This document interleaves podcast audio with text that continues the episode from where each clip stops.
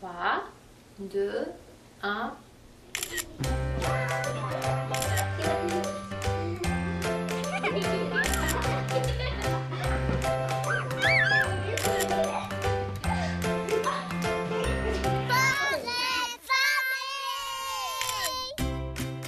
Bonjour, comment ça va chez vous? Bien, je l'espère. Marianne Paquette avec vous pour la prochaine heure. Avec grand, grand plaisir, vous écoutez l'émission Portrait de famille sur Canal M.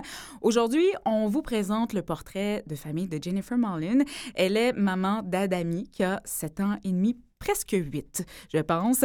Jennifer, elle est aussi enseignante de yoga et de méditation, donc ça risque d'être une émission plutôt zen. Bon, c'est elle-même qui le dit, là. Zen avec Jen. Euh, bon, vous savez, comme à l'habitude, je me suis inspirée du quotidien de Jennifer, de ses intérêts, ses questionnements, son vécu pour construire l'émission. En deuxième partie, on joint Sandra Caron, infirmière clinicienne à la clinique de santé internationale et tuberculose du CHU Sainte-Justine. Et avec elle, on parle du syndrome d'alcoolisme fœtal et de ses impacts sur le développement et la santé globale de l'enfant. Aussi avec Joanne Lemieux, travailleuse sociale et psychothérapeute, auteur, on parle des défis que l'on peut rencontrer lorsque l'on adopte un enfant, les défis, mais aussi les grandes joies que ça, ça peut amener dans notre, dans notre chemin, dans notre portrait de famille. En chronique aujourd'hui, on demande à Stéphanie Côté, nutritionniste chez Extenso et rédactrice pour nos petits mangeurs, comment réduire le sucre dans l'alimentation de nos enfants. On sait que bien souvent, les enfants sont des bibites à sucre, mais il y a quand même moyen pour leur santé, de réduire un peu ça dans leur assiette. Et pour finir, Lisa Marcovici sera avec nous pour nous parler des bienfaits du Brain Gym sur le développement du cerveau. Elle est, elle, éducatrice kinesthésique et directrice de la compagnie Rekinexion. On prend une grande respiration. Ça commence.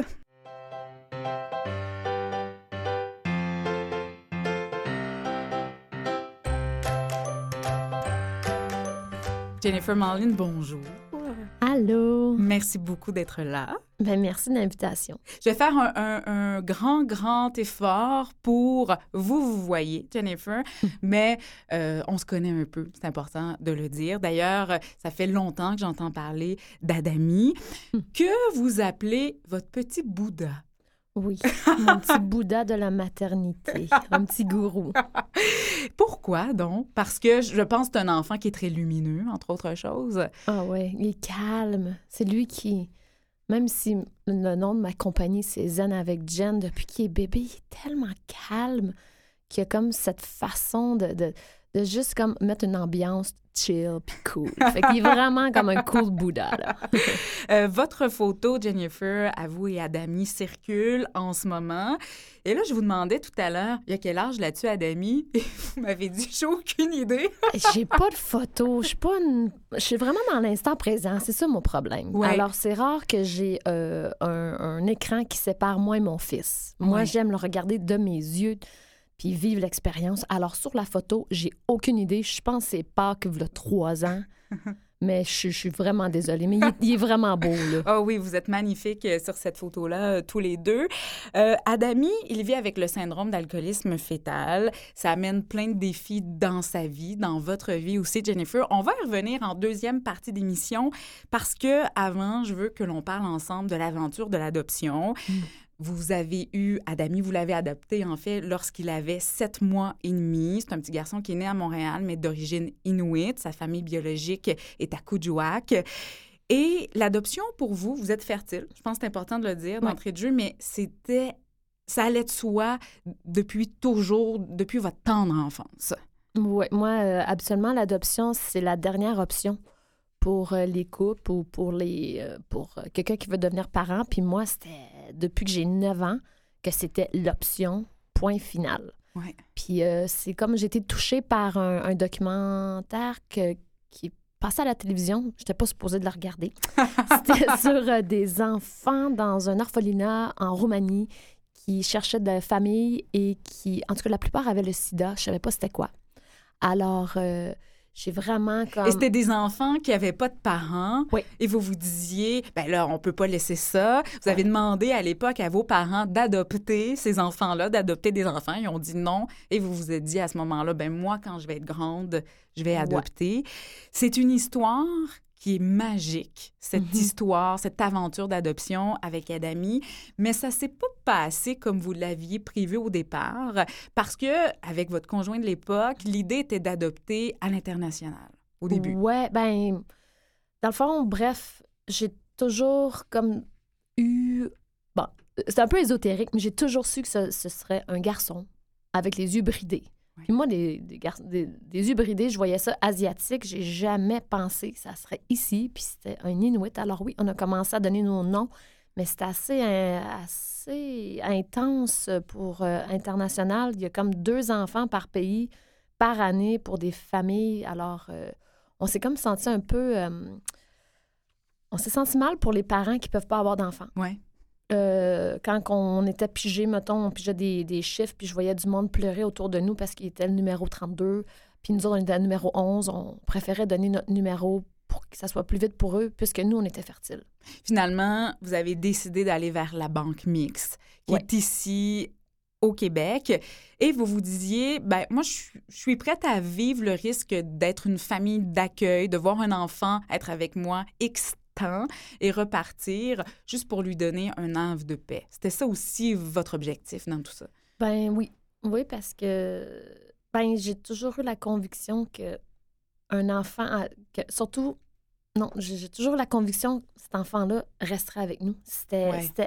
impossible, c'était comme inconcevable, mais je me disais quand même que si c'était le cas, tant mieux. C'était une, une belle expérience d'enrichissement puis d'amour. Ouais. Alors, euh, on a pris le risque, mais même pas. On a juste pris la décision. Ouais. Et ce qui est arrivé, Adami, bon, est né à Montréal. euh, d'une maman d'origine inuite. Sa famille, comme je le disais tout à l'heure, euh, euh, vient de Kuujjuaq. Et vous avez senti que cet enfant-là, cette nuit-là, était né. Et on dit c'est un peu ésotérique, mais vous l'avez ressenti. Vraiment. Puis euh, oui, cette nuit-là, je me suis réveillée carrée dans le lit, puis j'ai fait oh là là, il est là, il nous attend. Puis c'est la première fois que j'appelais notre travailleuse sociale depuis les démarches parce qu'on était. C'était vraiment. euh, On le faisait. Mon, ex-conjoint, il, me faisait confiance dans mon appel parce que on l'a fait, mais sans, sans avoir une date. Nous, ça arrive quand ça arrive. on Ouais, on n'est pas pressé. ouais. Vraiment, vraiment pas. On, s'était fait dire que ça pourrait prendre deux, trois ans. Fait que là, ça faisait même pas un an. Puis là, cette nuit- cette nuit-là, ça a fait OK, il est là. Puis quand j'ai appelé la travailleuse sociale, elle n'a pas pu me dire sur le coup parce que c'est le secret professionnel, mais elle venait juste de nous jumeler, moi et, ben, mon ex-mari, mais moi, je dis moi, parce que c'est Ouais. moi. C'est mon expérience. Et euh, Adami, on l'a su juste sept mois plus tard là, que, que ça- ce matin-là, c'était déjà, on était comme ses parents d'accueil euh, Mhm. dans l'éventualité. Il avait sept mois et demi à ce moment-là. Comment se sont déroulées les premières années avec Adami, votre fils adoptif? Ah, moi, je dirais plus, je calculerais ça en première, premier mois. Il y a eu des gros. euh, ouais, c'est surtout. Je calcule même pas ça en années. C'est les premiers jours, ça a été tellement rapide. Et puis, on a comme juste eu le temps de rencontrer. Ben, quand on s'est vu, Adami puis moi, moi, il a- ses yeux ont allumé puis il m'a sauté dans les bras. Et puis, après ça, ça a été euh, vite, vite, vite. Et c'est à peu près trois mois après qu'Adami soit arrivé avec nous que hum, Adami avait des suivis chaque mois à l'hôpital Sainte-Justine. Euh, quand on devient famille d'accueil, on est super bien équipé. On arrive avec euh, un team, tu as l'équipe qui arrive. Alors, nous, à chaque mois, on allait voir. Puis c'est là qu'ils ont découvert qu'Adami avait le SAF. Oui, Il avait le été syndrome mal- d'alcoolisme oui. fœtal. Oui. Puis il avait été mal diagnostiqué avant. Puis nous, il y a comme un menu qu'on remplit. là. Ça fait un peu bizarre là, de savoir qu'est-ce qu'on veut, qu'est-ce qu'on cherche en adoption. Puis c'était un des points qu'on a. C'était vraiment clair. On ne voulait pas un enfant avec le SAF. Et puis, En fait, vous ne vouliez pas d'enfant avec de besoins particuliers à ce Euh, moment-là? Non, et surtout ça, moi, le SAF me faisait vraiment, vraiment peur. Je le comprenais pas. Je on connaît tellement, c'est tellement peu connu que c'est comme, euh, c'était très mystérieux. Alors, euh, ça a été la plus belle erreur. Et la plus de- belle surprise. Oui, ça a été la seule erreur du parcours avec euh, d'adoption. Puis la, une chance, une chance. Et cette rencontre avec Adami qui se poursuit maintenant depuis sept ans et demi et qui fait de vous cette maman. Bien sûr, ça amène des défis, adopter un enfant, des joies aussi, et on va en parler davantage avec une spécialiste de la question, Joanne Lemieux, conjoint à Québec.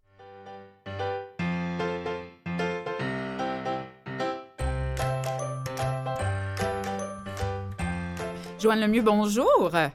Bonjour à vous deux. Travailleuse sociale, psychothérapeute, auteur euh, des livres La normalité adoptive, les clés pour accompagner l'enfant adopté, l'adoption, mieux vivre les trois premières années après l'arrivée de l'enfant, les clés d'une adoption réussie. Joanne Lemieux, vous êtes également la maman adoptive de trois enfants.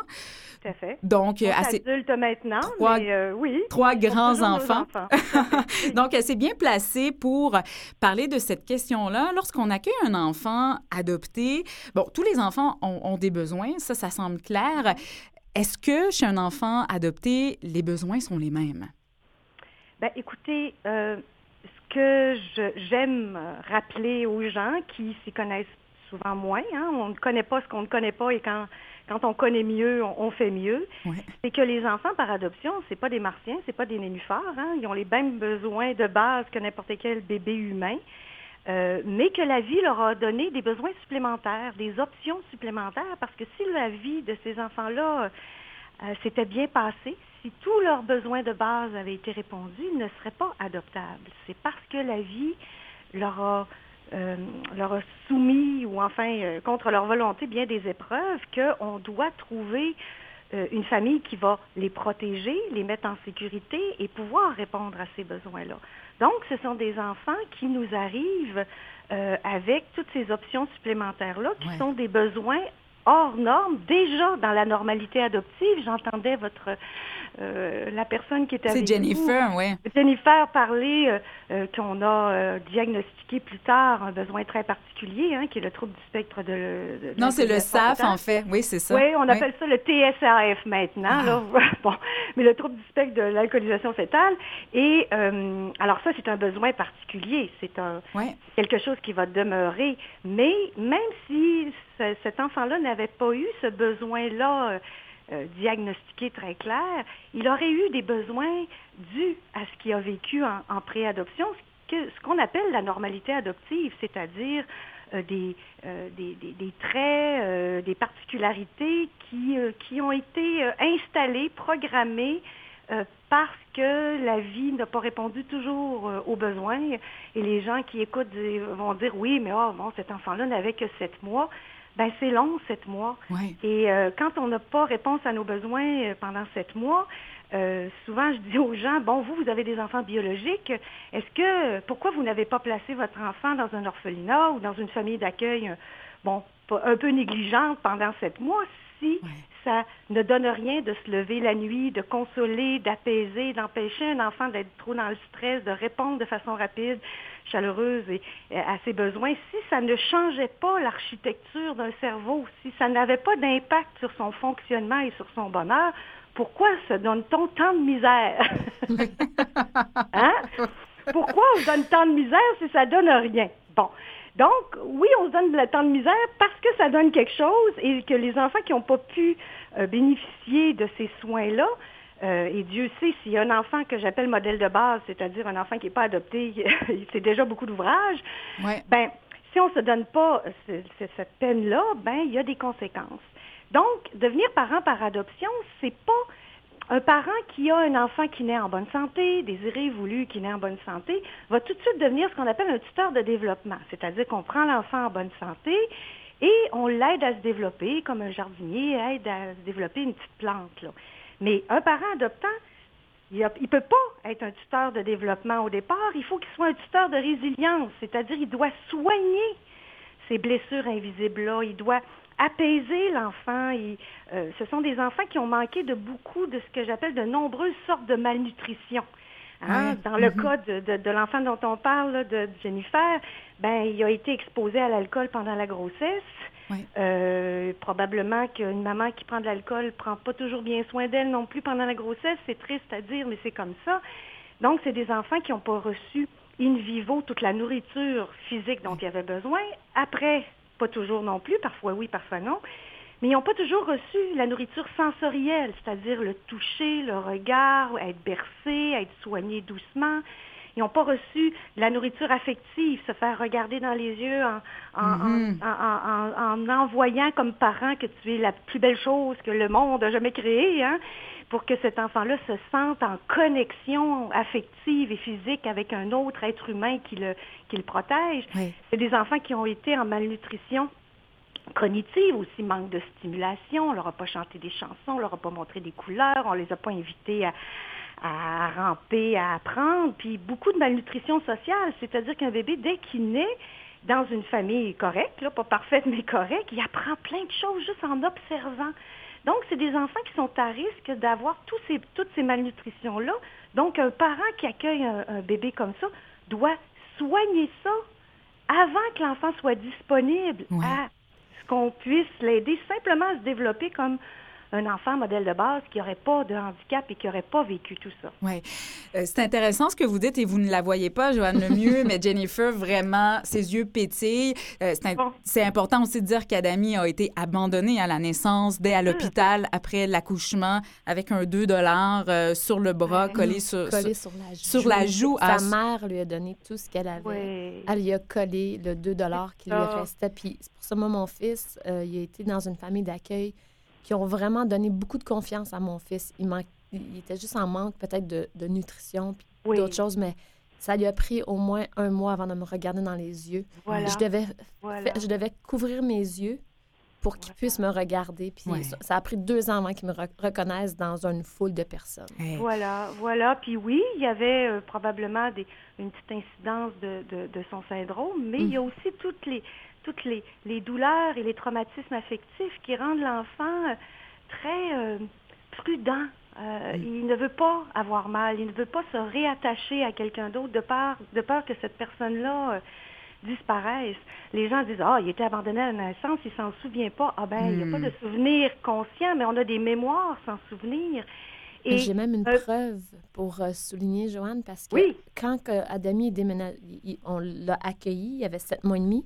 Oui. Puis à l'âge de 9, non, il y avait à peu près 11 mois, on s'apprêtait à déménager parce que l'appartement était trop petit et le son des boîtes et du, des espèces de gros adhésifs qu'on le faisait. Il a pleuré pendant 17 jours consécutifs parce qu'il pensait qu'il changeait encore parce que j'avais pas su qu'en famille d'accueil, avec sa famille d'accueil, il avait déménagé. Alors, le bruit, il avait reconnu le bruit. C'est quand on a arrêté. Et c'est très intéressant ce que vous dites, Jennifer, parce que ce sont des traumatismes sensoriels. Mm-hmm. Oui. Euh, c'est pas, ah, je te raconte l'histoire de. Non, c'est des sons, des images, euh, des bruits, euh, des, des, couleurs, des expressions dans le visage.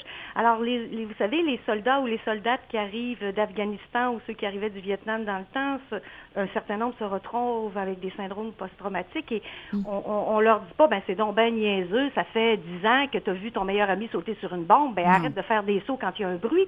On ne demande pas ça à un adulte, mm. mais c'est comme si par miracle, un enfant qui aurait eu des, des qui aurait été à risque d'avoir des traumatismes, lui, il doit processer ces épreuves-là, ne pas être en post-trauma de quoi que ce soit, que je sais pas quel esprit magique au vu de l'esprit.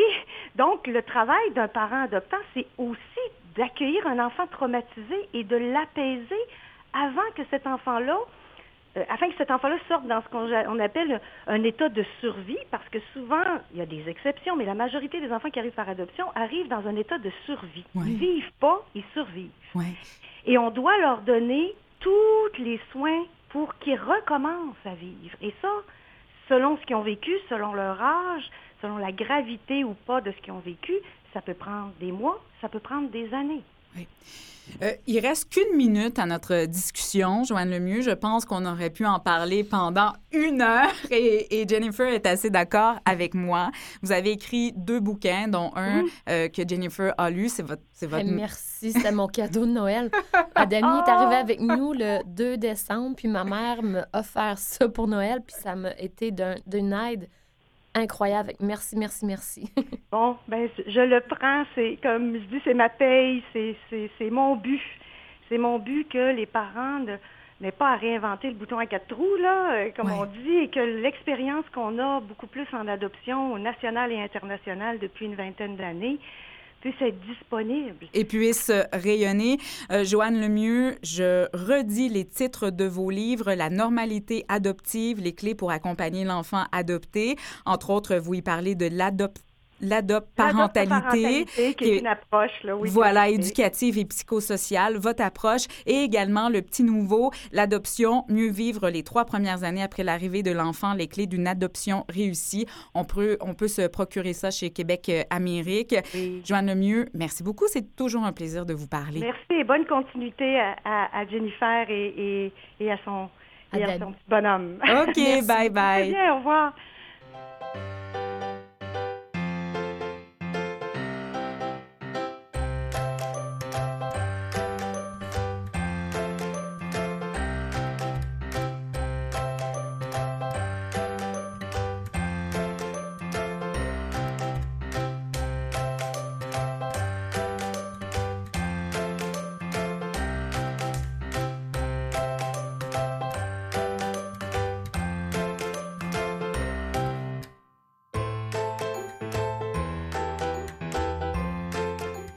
Le sait, une trop grande consommation de sucre peut être associée au diabète, à la carie dentaire, obésité, mais nos petites bébites à sucre en raffole. Il y a quand même moyen de réduire la consommation de sucre dans l'assiette de nos enfants. Et on est là pour en parler avec Stéphanie Côté. Elle est nutritionniste chez Extenso et rédactrice pour nos petits mangeurs.org. Bonjour Stéphanie Côté. Bonjour Marianne. Le sucre, ça semble être comme un goût inné chez nos enfants et, et ça vient de quelque part, ça. Absolument. C'est vrai que c'est inné. Les bébés naissent en aimant les saveurs sucrées et c'est une question de survie de la race tout simplement parce que mm-hmm. le bébé aime le lait maternel naturellement qui a un goût sucré. C'est une des saveurs qui n'a pas besoin d'apprentissage. Les enfants aiment les saveurs sucrées, mais on se trompe en pensant que les enfants aiment les aliments très sucrés. Ils peuvent aimer les saveurs qui sont, qui sont subtilement sucrées.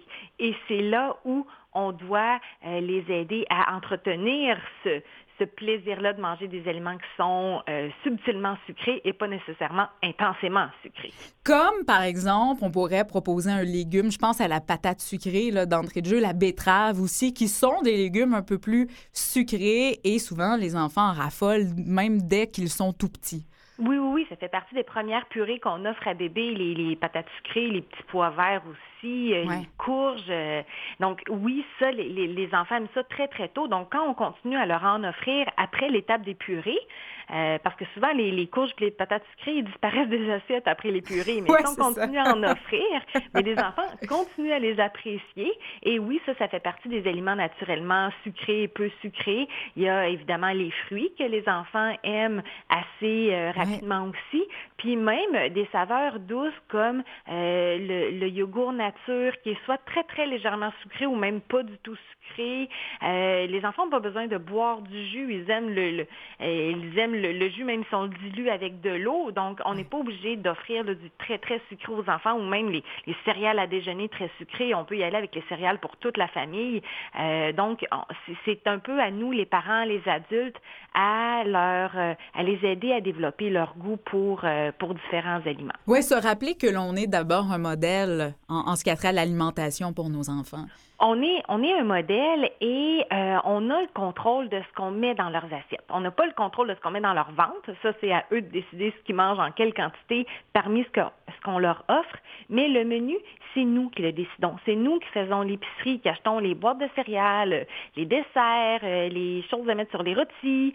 Donc, c'est à nous à, gérer cette offre-là pour que ce soit... Euh, que ce soit pour l'enfant pour que ce soit possible de développer leur goût en, en, mangeant pas toujours, en faisant pas une habitude avec le sucre. Oui, voilà. Je m'adresse bien sûr aux familles qui ont des enfants peut-être un petit peu plus âgés, qui se disent, bon, là, je veux couper le sucre, on a peut-être pris euh, de moins bonnes habitudes. Est-ce qu'on arrête d'un coup de façon un petit peu plus graduelle? On est mieux d'y aller graduellement parce que si on a des enfants un petit peu plus vieux qui ont été habitués à manger des aliments sucrés, ils n'aimeront pas ça du jour au lendemain coupé. Donc, ce que, il y, a deux avenues possibles. Premièrement, de réduire la fréquence à laquelle on en mange des aliments sucrés et deuxièmement, de réduire, de, diluer les aliments sucrés. Par exemple, si c'est du lait au chocolat ou du lait aromatisé ou des yogourts aux fruits qui sont très sucrés euh, ou du jus, ben on dilue soit le jus, on dilue avec de l'eau, le yogourt, le yogourt aux fruits, on peut diluer avec du yogourt nature, euh, les, euh, le lait au chocolat avec le lait, bien sûr. blanc. Mhm. Donc, on y va comme ça graduellement et euh, au début, ben, il y a juste des petits ajustements à faire pour les papilles, mais ça, ça s'accepte très, très facilement. Et puis après ça, ben, ça devient un naturel. Et même les enfants ou les ados qui sont habitués de manger très sucré, tranquillement vont apprécier les aliments un peu moins sucrés. Même chose son cuisine à la maison, euh, des, biscuits, des bartendes, des muffins et autres. Euh, on prend des recettes où il n'y a pas trop de sucre, où on réduit le sucre de nos recettes habituelles graduellement euh, pour, euh, pour que les papilles s'habituent à quelque chose d'un peu moins sucré. Puis on apprend à découvrir d'autres saveurs aussi et à, les apprécier par le fait même. Stéphanie, on fait quoi avec un enfant qui est habitué de terminer son repas avec un dessert, qui le demande systématiquement? Euh, ça dépend si l'adulte, si les parents avec lui le mangent aussi. Si c'est devenu une habitude familiale, mais il faut y voir toute la famille ensemble. Mais si c'est euh, un enfant qui aime manger un dessert souvent, le plus souvent, il faut offrir un aliment qui est quand même nourrissant. C'est correct des biscuits une fois de temps en temps, c'est correct de la crème glacée une fois de temps en temps, mais il faut orienter l'offre pour que ça complète le repas puis que ce soit euh, que ce soit nutritif, euh, que ce soit des desserts autour des fruits. Puis là, c'est pas obligé d'être un fruit frais, mais ça peut être des desserts cuisinés avec les fruits, que ce soit euh, des croustades ou d'inclure des même des légumes dans, dans des biscuits comme des courgettes râpées ou d'autres d'autres légumes qui s'intègrent très très facilement. Donc vraiment de miser sur des desserts qui sont euh, qui sont nourrissants, qui, euh, qui vont apporter vraiment là, euh, beaucoup à l'enfant aussi, autant que le repas peut le faire. Je pense que mhm. c'est vraiment de cette façon-là, sans enlever le petit plaisir là, du, du petit goût sucré à la fin du repas. Jennifer, je veux vous donner la parole. Une minute, on a très, très peu de temps. Votre truc pour faire manger des légumes aux enfants? Ah, OK. Parce que, OK, c'est de demander à l'enfant de choisir au moins deux couleurs pour accompagner un, un légume vert on leur demande de choisir deux, un, deux légumes de couleurs différentes. Comme ça, ben, ça les habitue. Puis même aller à l'épicerie puis choisir au moins six légumes de couleurs différentes. Ah. Avec des, on mange des couleurs au lieu de manger des légumes. Ah, ça, c'est un bon truc. Les enfants chez nous, ils mangent des légumes? Oui, vous disiez que c'était un truc infaillible. Donc, amener l'enfant à choisir son légume ou ses légumes de la semaine et y aller en couleur, ben, c'est un bon truc, je pense, assez concret pour favoriser les légumes, peut-être au détriment du sucre. Euh, vous êtes d'accord avec ça, Stéphanie Côté? Oui. quand on mise sur le plaisir avec tous les sens, c'est vraiment gagnant. Stéphanie Côté, nutritionniste chez Extenso, rédactrice pour nospetitsmangeurs.org et on peut lire vos billets sur Net et Grandir. Merci beaucoup. Toujours un plaisir. Bye bye. Et nous, on se retrouve après la pause.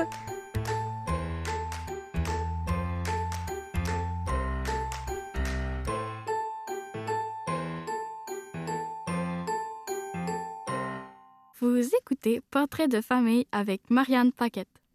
Deuxième partie de cette émission, je vous rappelle un petit peu ce qui s'en vient. Tout à l'heure, euh, Lisa Marcovici, qui est déjà arrivée, qui est avec nous en studio, sera là pour nous parler du Brain Gym, de tous les bienfaits, autant pour les adultes que pour les enfants sur le développement du cerveau et euh, elle est éducatrice kinesthésique. Lisa est directrice de la compagnie Rékinexion et il y aura aussi tout à l'heure Sandra Caron, elle infirmière clinicienne du côté de la clinique de santé internationale et tuberculose du CHU Sainte-Justine qui nous parlera du syndrome d'alcoolisme fœtal et de ses impacts sur le développement et la santé euh, globale de l'enfant. Mais avant, on poursuit cette discussion avec Jennifer Marlin, qui est la maman d'Adami, 7 ans et demi. Euh, on parlait tout à l'heure en première partie d'émission, Jennifer, de ce diagnostic-là qui est arrivé, celui du SAF. Tout à l'heure, Joanne nous disait que maintenant on dit TSAF pour euh, trouble du syndrome de l'alcoolisme fœtal. Pour vous, ça, c'est pas vraiment important les termes, hein, je pense? Non, je dois avouer que Dr. Schwan m'avait dit, m'avait proposé plein de livres à lire quand il nous a diagnostiqué euh, Adami, puis j'ai jamais fait la lecture parce que j'ai décidé de me concentrer sur mon enfant, connaître qui il est, puis euh, de me concentrer sur la santé de mon enfant. Puis le reste a suivi. Vraiment, là, euh, je suis quand même fière de moi d'avoir suivi mon instinct maternel parce que même quand on adopte, on l'a, notre instinct Elle est là, automatiquement. Alors oui. Euh, et puis, ben, quand c'est venu, euh, comme je disais, c'est venu trois mois plus tard. Et je dois avouer que moi, quand le docteur Chikwan nous, nous a, ben, il a diagnostiqué Adami, j'ai pleuré ma vie cette journée-là. Ouais. J'étais un peu triste pour le, c'était quoi le futur d'Adami? J'ai même pas pensé une fois à c'est, quoi, dans quoi je m'embarque. Moi, c'est qu'est-ce qui va arriver à Adami plus tard. Puis, euh, ben, une fois que j'ai pleuré tous les larmes de mon corps, ben là, c'est le temps de retrousser nos manches. Puis, j'ai continué à faire ce que je faisais.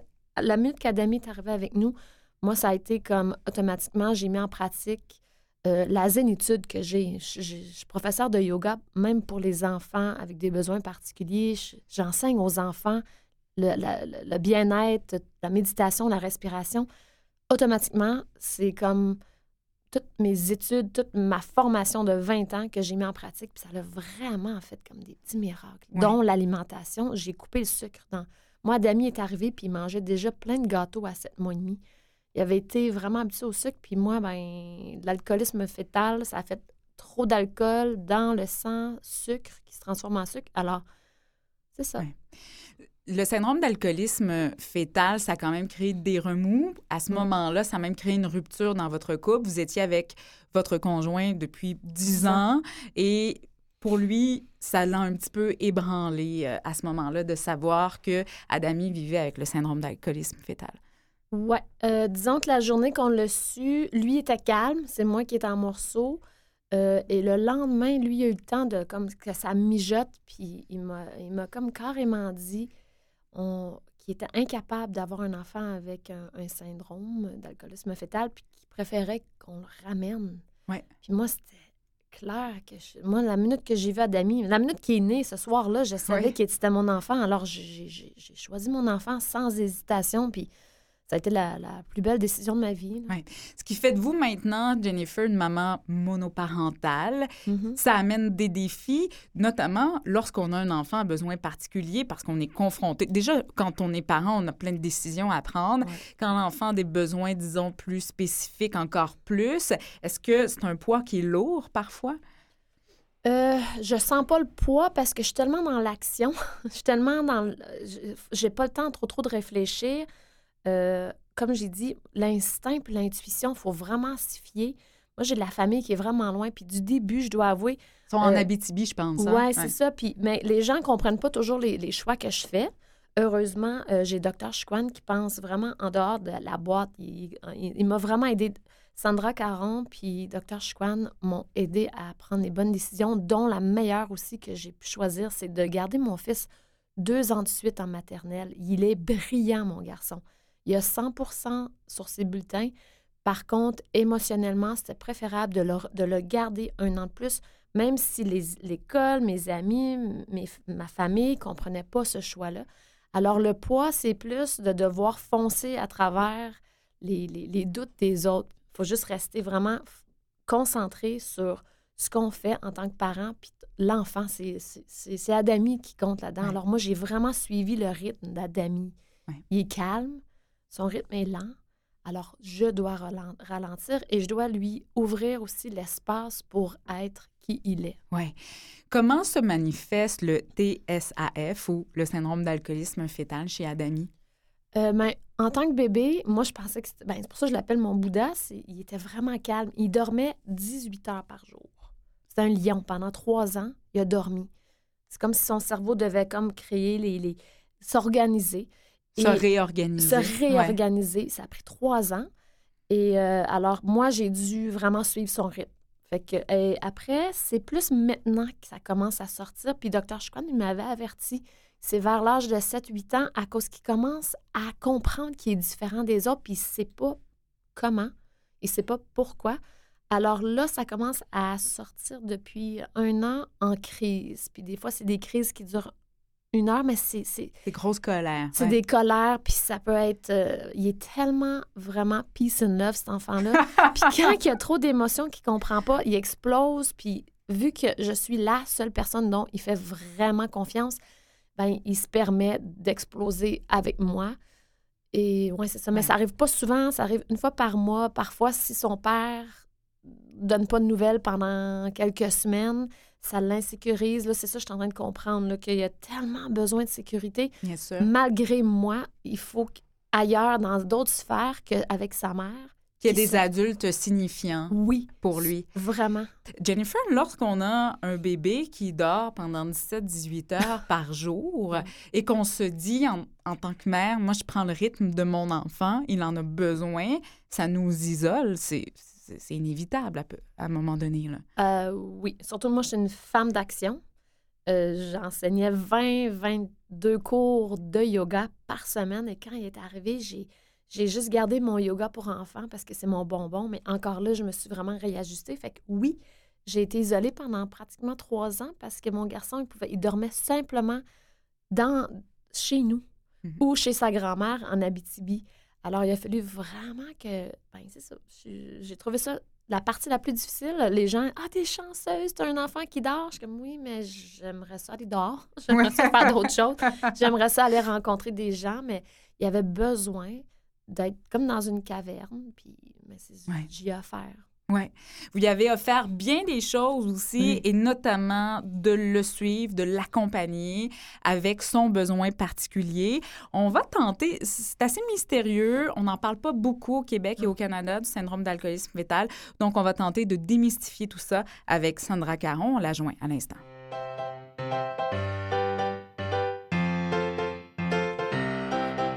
Au Canada, un bébé sur mille serait touché par le syndrome d'alcoolisme fœtal et ce, chaque année. Et pourtant, on n'en parle pas beaucoup. Ça reste assez méconnu. On va tenter d'en savoir davantage avec Sandra Caron. Elle est infirmière clinicienne à la Clinique de santé internationale et tuberculose au CHU Sainte-Justine. Bonjour, Sandra. Bonjour, Marianne. Alors, ce que vous ne savez pas, c'est que depuis tout à l'heure, Jennifer parle de vous. Euh, elle dit que vous l'aidez euh, presque à élever euh, Adami. vous êtes le bras gauche, le bras droit aussi du docteur euh, Jean-François Chicoine. Euh, vous travaillez étroitement avec lui à cette clinique-là pour aider des parents, entre autres, qui vivent euh, avec des enfants qui ont, qui ont le SAF. comment on diagnostique, Sandra, le SAF? Parce que puisque c'est assez sous-documenté, est-ce que le diagnostic est plus complexe? Euh, le diagnostic du SAF, euh, ou plutôt de l'ensemble des troubles causés par euh, l'alcoolisation fétale, donc ça regroupe et le SAF et le EAF, donc les effets de l'alcool sur le fœtus. c'est diagnostic à n'importe quel âge de l'enfant. donc c'est certain que si on a une histoire de, de, consommation d'alcool chez la mère biologique, ça aide au diagnostic. Par contre, euh, c'est pas toujours le cas. On n'a pas toujours les parents biologiques ou c'est pas toujours euh, euh, documenté non plus. Euh, donc, c'est un diagnostic qui est pas évident à faire, qui est probablement sous-diagnostiqué également. Donc, c'est environ 1 à 1 à 4% des naissances selon les selon les populations, selon les données. au Canada, ce qui est à peu près le même euh, taux que, que l'autisme. OK, quand euh, même. Hein, environ, et pourtant, on en parle tellement moins et ça semble tellement moins clair. Est-ce qu'il y a des symptômes qui reviennent de façon assez évidente euh, pour déterminer le SAF? c'est des enfants, en fait, en, bas âge, les enfants qui ont le, syndrome d'alcoolisation fétale, donc le, SAF euh, euh, pur, euh, ont des stigmates faciaux. Donc, ils vont avoir... les yeux bridés un petit peu? Oui, les yeux ah. un petit peu bridés, le, pont nasal un peu bas, un petit menton, l'absence de filtrum, qui est la petite ligne qu'on a sous le nez qui relie le bas de notre nez jusqu'à la lèvre. Habituellement, c'est un peu creusé. Ah, euh, les enfants avec un SAF, ça va être plutôt plat, donc une, espèce d'impression de, bec un peu de canard quand on les regarde de profil. Euh, des yeux, euh, on l'a dit déjà, bridés. Donc, un ou plusieurs de ces symptômes-là, de ces stigmates faciaux-là vont être présents. Euh, et ça, c'est, plus visible entre 18 mois et 4 ans. Après ça, la croissance fait que ça devient un peu plus subtil, un peu moins euh, visible. Euh, sinon, en bas âge, les enfants bon, qui peuvent avoir des difficultés de succion là, à la naissance, euh, des enfants qui vont être petits aussi, un retard de croissance sous le dixième percentile, autant pour le poids que la taille. Euh, et il peut avoir des anomalies de structure du cerveau chez le vrai hmm. SAF, visible à, euh, à l'imagerie médicale. Il peut avoir un retard de développement. Donc l'enfant va faire un petit peu tout, mais elle va faire tout en fait, mais un peu plus tard. Donc, va mhm. marcher plus tard, va ramper plus tard, va parler plus tard. Donc, tout ça va être un peu décalé. Euh, un peu plus, euh, en fait, nettement plus d'hyperactivité. L'attention est difficile également, donc le fameux TDAH, qui dans ce cas-ci va être causé vraiment par l'alcool euh, qui a atteint le cerveau pendant la, grossesse. Mhm. Euh, pas beaucoup de jugement, donc le jugement autant par rapport à, à autrui que par rapport au ou euh, dans ses décisions pour sa mhm. sécurité, par mhm. exemple. Euh, ils peuvent être des fois un petit peu plus agressifs, mais euh, par difficulté à décoder le monde qui les entoure. Mhm. Donc, c'est pas de l'agressivité pure, c'est pas des troubles de comportement, mais c'est vraiment relié à, leur difficulté à, percevoir les, les, signaux que les autres leur envoient. Donc, la distance sociale, ça c'est un concept qui est difficile à comprendre. Mhm. Euh, je, vous arrête ici, Sandra. Jennifer me disait quelque chose que je trouvais euh, tellement révélateur et, ça m'a bien marqué, Jennifer, lorsque, lorsque vous m'avez dit que Adami pendant longtemps, pendant plusieurs, amis, euh, plusieurs années, pardon, avait pas de désir. Vous lui disiez qu'est-ce que tu veux pour Noël? Et il répondait des fraises. Est-ce que n'importe quoi qu'il voyait ce qui était devant lui. Euh, c'était juste des choses. Il ne pouvait, pas l'imaginer, qu'est-ce qu'il mm-hmm. voulait. Mm-hmm. il, va dire, il me disait euh, du travail parce qu'il aime travailler avec moi à la maison. Il aime faire des tâches ménagères. Lui, il appelle ça du travail. Oui.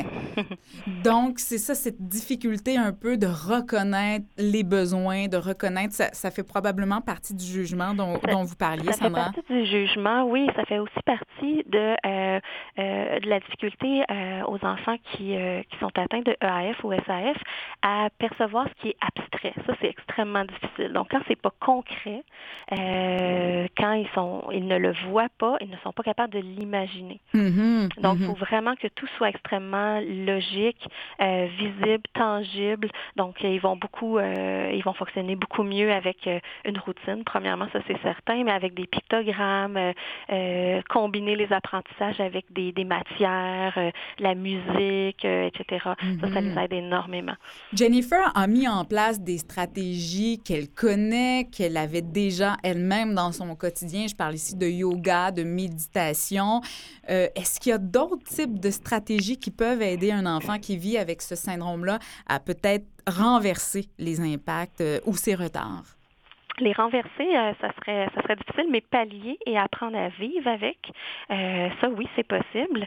Donc une fois qu'en fait qu'on le sait que l'enfant a ces, ce syndrome-là ou ces effets-là sur le cerveau, déjà on a une bonne partie du travail de fait. C'est beaucoup plus mm-hmm. clair une fois qu'on sait que c'est ça et que qu'est-ce que ça va donner tout le monde va mieux comprendre, et les intervenants et les parents, et euh, le milieu scolaire aussi. Donc, une approche qui est euh, multisensorielle et multidisciplinaire. On se doit de travailler en équipe. Euh, autant les intervenants scolaires, le CPE que le, euh, le milieu médical aussi, les mm-hmm. parents. Tout le monde va travailler dans le même sens en se partageant nos trucs aussi.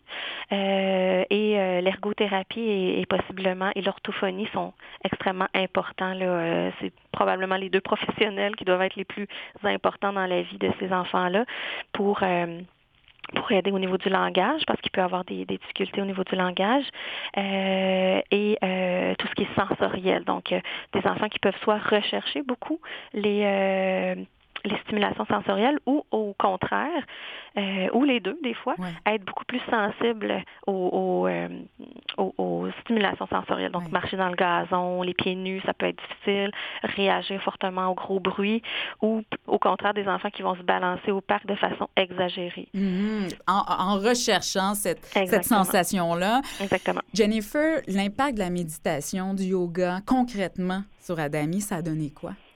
Euh, ça l'a donné. Mais je ne l'ai jamais imposé à Dami. C'est que moi, il me voyait pratiquer. Puis j'ai surtout commencé avec euh, euh, j'ai remarqué quand il a commencé l'école, on avait un horaire fixe. Moi, j'ai laissé à dormir. Ouais. Puis même à garderie, on arrivait vers 10h30, 11h. Ouais. Mais quand il a commencé la maternelle, on devait être là pour 7h52. Oui.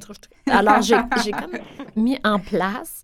Euh, moi, j'ai commencé à me réveiller plus tôt. Je me réveillais à 5h30 au lieu de, de, mettons, 6h pour mettre en place un réveil doux à Demi en le massant des orteils, en nommant chaque partie du corps, en respirant.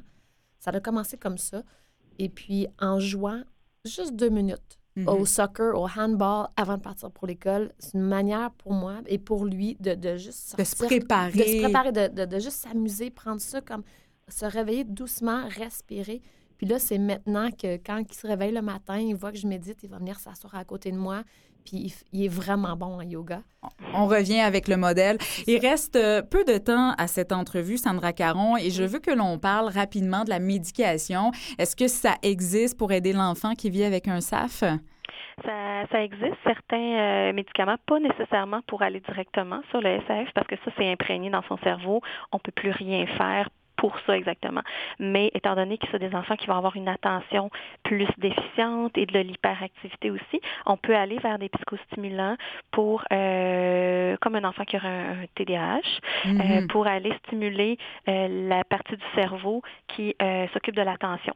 Ouais. Donc ça, ça peut aider. Et aussi, euh, parfois, on prescrit un médicament qui s'appelle de l'intunib ou la guanfacine, qui est un médicament qui, à la base, l'indication, c'est pour le déficit d'attention, donc pour améliorer l'attention euh, avec l'aide de psychostimulants aussi. Chez des enfants pour qui le contrôle est, est pas optimal, mais on, on peut aussi l'utiliser pour ce qu'on appelle l'autorégulation. Donc, ah. être capable de se parler, être capable de se, se calmer avant de faire une crise. Euh, mm-hmm. ça aide un peu l'enfant à décoder un peu plus les signaux euh, qu'il reçoit de son environnement et à être plus capable de de s'autoréguler, finalement. Sandra, on aurait aimé continuer à parler avec vous vraiment longtemps parce que je sais que Jennifer, en ce moment, elle vit euh, ce grand questionnement-là, à savoir est-ce qu'on on offre des médica une médication à Adami ou pas. Je mm-hmm. pense que vous vous connaissez bien, donc on va vous laisser jaser ça ensemble. Euh, ça a été un grand plaisir de vous parler. Vous saluerez Dr. Chiquan euh, pour nous. Sandra Caron, vous êtes infirmière clinicienne clinique à la à Clinique de santé internationale et tuberculose du CHU Sainte-Justine. Ça a vraiment été un plaisir et vous avez été très éclairante pour nous. Ça m'a fait plaisir. Merci. bye bye. Au revoir. Lisa Marcovici, bonjour. Bonjour, Marianne. Vous êtes éducatrice kinesthésique et directrice de la compagnie Rekinexion. On est là pour parler de Brain Gym. Vous avez été témoin de la discussion avec Sandra Caron, Lisa. Et vous faites déjà un lien avec le syndrome d'alcoolisme fœtal et le brain gym parce que ça peut aider à tout l'apport sensoriel chez, chez, les, chez les personnes. Exactement. La notion de base de brain gym, justement, c'est à travers des exercices très, très simples. Nous allons soit stimuler ou calmer le système. Donc, c'est exactement ce que Sandra et euh, Jennifer décrivaient. Et je n'étais pas au courant non plus de l'envergure de TSF. Je ne savais pas que c'était au même niveau que l'autisme. C'est très intéressant pour nous. Euh, mais nous adressons la population à besoins particuliers comme l'autisme aussi, mais avec exactement ces mêmes paramètres. Donc, l'organisation dans l'information sensorielle, c'est donc une compétence physique qu'on n'apprend jamais, mais que les enfants développent typiquement. Mais si ce développement n'a pas lieu, notre sensation de sécurité et de bien-être dépend de notre capacité d'organiser l'information sensorielle. Donc, si ce n'est pas mm-hmm. disponible, on n'est jamais vraiment en sécurité dans notre corps. Alors imaginez ces enfants où toute information qui leur parvient est une autre source de stress. Ouais. Le brain gym, j'ai envie de l'expliquer concrètement. C'est quoi? Parce que ça non plus, on connaît pas tant que ça. C'est quoi? On connaît, oui, la gymnastique, là, mais là, c'est autre chose. Au fond, ce que j'entends, Lisa, c'est c'est la gymnastique du cerveau. C'est Brain Gym, oui, littéralement parlant, c'est la, gymnastique du cerveau. En fin de compte, c'est 26 exercices qui ont été choisis par Dr. Paul Dennison durant les années 80, basés sur son expérience en tant que maître de yoga aussi, marathonien. Il faisait beaucoup de recherches dans la médecine chinoise. Il travaillait les voies énergétiques du corps, les méridiens.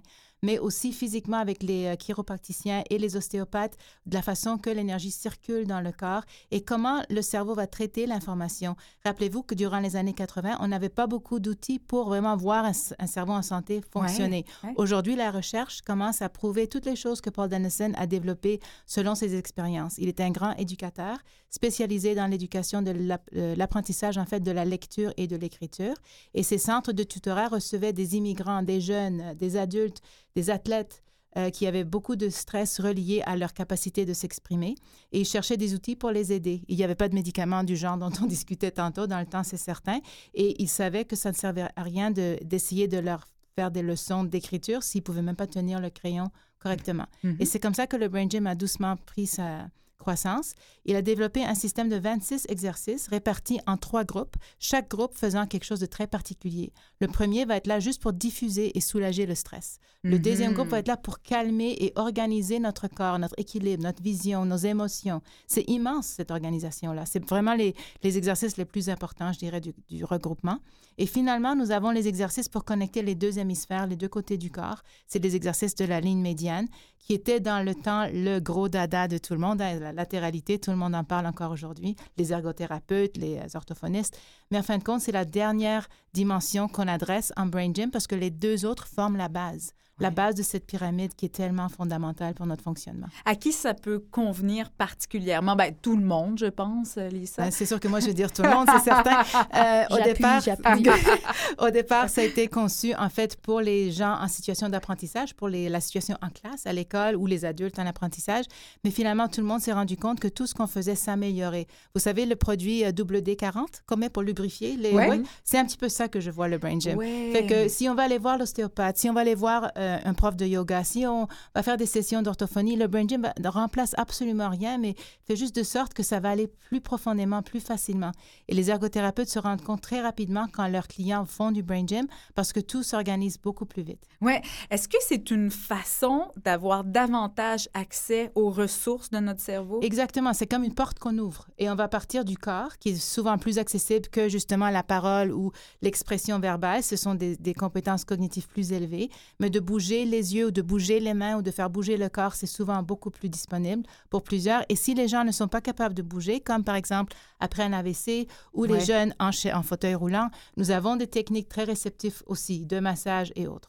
Donc, ça convient, bon, vous le dites tout à l'heure, enfants avec troubles d'apprentissage, mais aussi des enfants en situation de handicap, des personnes âgées qui ont vécu soit un, ACV ou, ou d'autres maladies neurodégénératives. La clientèle est vaste. La clientèle est très vaste et les personnes âgées qui ont beaucoup d'inquiétudes au niveau de l'équilibre euh, ou de leur mémoire, par exemple. Ce sont tous des compétences que nous pouvons adresser avec ces exercices. Jennifer, vous en avez fait un peu de brain gym. D'ailleurs, vous connaissez Lisa. Vous m'avez dit, elle est merveilleuse, cette femme. Ah, moi, elle me fait capoter. je vais une journée avec elle prendre une petite formation là puis puis c'est pas c'est pour les gens en santé aussi là tu sais comme qui sont complètement en santé là j'ai tellement appris sur mes habitudes pourquoi je fais ci je fais ça pourquoi que je place mon mon cahier comme c'est hallucinant comment on apprend sur soi. Puis après, c'est un bel outil à, appliquer dans notre vie tous les jours, puis aux gens autour de nous en tant que parents, puis pour moi aussi en tant qu'enseignante à mes élèves. Certainement. Lorsque vous parlez des 26, 26 exercices, de bouger les yeux, bouger les mains, je me rends compte, pas beaucoup de matériel. On peut faire ça, quoi, dans la voiture, dans le salon? Pratiquement dans la voiture, juste une, un côté à la fois. Garder une main sur le volant. Euh, euh, mais je voulais juste rajouter aussi que, justement, vous parlez beaucoup de parents et de proches aidants de votre clientèle qui pourraient bien sûr bénéficier de ces exercices aussi. On n'a besoin d'aucun équipement. Il y a de l'eau, parfois. Ça, c'est un exercice où il faut boire de l'eau. L'hydratation est très importante en Brain Gym, mais ça, c'est sûrement une autre rencontre que nous allons faire. Euh, c'est capoter l'expérience qu'elle nous fait faire avec l'hydratation. Non, non, avec. Ah, non, c'est capoter à nous. Non, non, les expériences. Mais euh, sinon, c'est des choses que nous faisons très, très simplement en massant certains points sur le corps, euh, soit en amenant une main vers le genou opposé pour bouger euh, les, la motricité globale un petit peu plus. mais sinon, c'est des exercices d'allongement, de, de, très simples manipulations corporelles que tout le monde peut vraiment faire. Mm-hmm. Qui enseigne le Brain Gym? Nous sommes des... C'est une association qui se forme au Québec, l'Association de Brain Gym du Québec, qui vient juste de naître, par exemple. Euh, et nous sommes des instructeurs certifiés reconnus par Brain Gym International qui se retrouvent aux États-Unis. Ici, chez Reconnexion, nous offrons le cycle euh, sur un cycle de deux ans pour avoir toutes les formations. C'est à peu près 300 heures de cours et 15 études de cas et une entrevue avec un membre de la faculté de Brain Gym. Il y a 45 membres de la faculté de Brain Gym dans le monde entier et depuis septembre 2015, j'en suis une. Fait que nous oh, pouvons ici à Montréal certifier notre monde. OK, mais 45 dans le monde, ça me semble pas beaucoup. Donc, c'est assez neuf comme approche. C'est nouveau comme approche. C'est de plus en plus reconnu. Euh, ces 45 personnes se réunissent une fois par année. Ils viennent de partout dans le monde, de l'Australie, de la Chine, de l'Indonésie, de l'Espagne, je peux vous nommer tous les pays du monde, euh, pour, pour revoir le curriculum parce que les recherches dans ce domaine évoluent constamment. Alors, nous sommes toujours en train de mettre nos informations, nos manuels, nos, formations à jour. Vous avez toujours la pointe de la technique disponible euh, dans nos formations. Il y a aussi des ateliers qui sont de, tu sais, pour tout le monde, là, qui sont vraiment intéressantes. Euh, tu peux aller passer juste une journée euh, avec Lisa. Pour avoir une initiation à quelque part. Justement, le 18 et 19 février, nous aurons une journée pour les besoins euh, particuliers. Le 18, ce sera en français. Le 19, ça va être en anglais. Jennifer, tu es bien invitée. Marianne, venez, votre amie. Merci, Lisa. C'est vraiment ouvert à tous. Lisa Marcovici chez Rikinexion.com, éducatrice kinesthésique. Et derrière ce grand mouvement, l'une des 45 à travers le monde Merci Lisa, ça a été un plaisir. Merci beaucoup, Marianne. Merci, Jennifer. Jennifer Mullen, merci. Vous êtes merveilleuse. Salutations à Adami, le petit Bouddha, euh, que j'ai bien aimé euh, encore en, entendre parler davantage. C'était vraiment merveilleux. Un gros, gros merci du bon Merci, Jennifer. Merci à Mathieu Tessier derrière sa console. C'est Martin Forgue à la recherche, Christiane Campagna aux médias sociaux. Je remercie aussi tous les participants à cette émission. Ça a été vraiment euh, très éclairant aussi d'en apprendre davantage sur euh, le SAF. C'est Marianne Paquette au micro. On se redonne rendez-vous la semaine prochaine. Portez-vous bien pour un autre portrait de famille. Soyez en forme. Bye bye.